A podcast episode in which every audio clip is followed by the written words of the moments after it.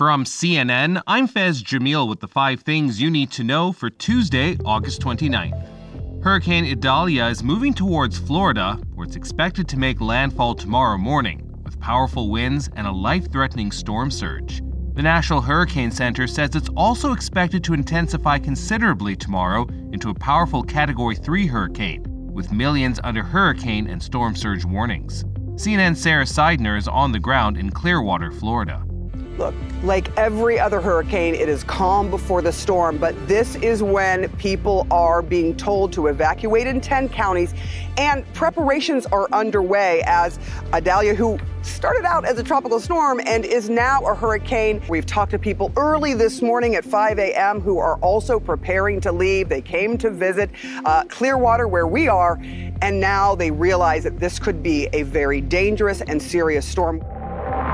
Now, hurricane season hasn't even peaked yet, but FEMA is already announcing nearly $3 billion for communities to build resiliency against extreme weather fueled by climate change.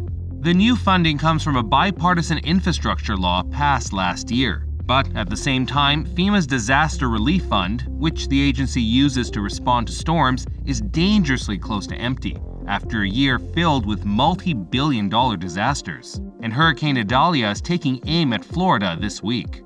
FEMA will need Congress to approve additional spending when it's back in session to prevent the agency from falling into the red. House Republicans have begun to strategize about moving forward with an impeachment inquiry into President Joe Biden. Multiple GOP sources say House Speaker Kevin McCarthy has privately told Republicans he plans to pursue it hoping to start the process by the end of September. This comes after IRS whistleblowers accused the Justice Department of giving the president's son, Hunter Biden, special treatment in connection with a criminal probe. A plea deal collapsed earlier this month, and the investigation into Hunter Biden's business dealings continues. CNN's Melanie Zanona has more.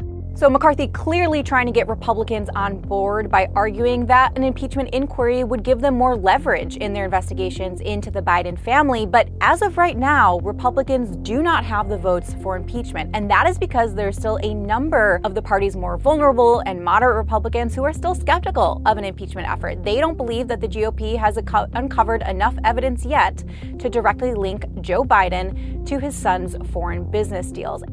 On Monday, a White House spokesperson said, quote, this baseless impeachment exercise would be a disaster for congressional Republicans. Hawaiian Electric says power lines falling in high winds appear to have caused a fire in the early morning hours of August 8th.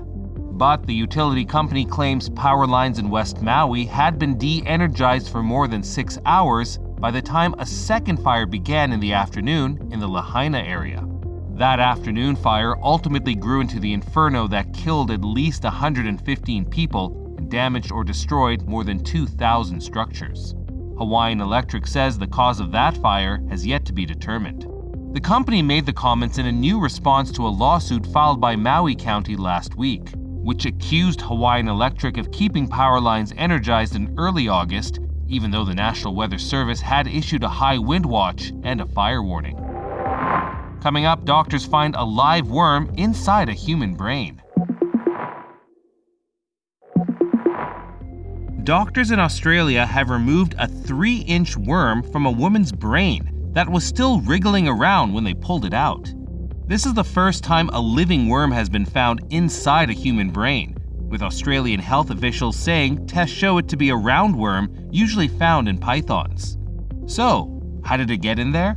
Researchers think the woman caught it after foraging for a native green vegetable, which she cooked and ate. So consider this a warning. If you forage for your food, make sure you wash your hands after touching what you pick. And wash anything you put in a salad or cook with. That's all for now. Our next episode drops at noon Eastern.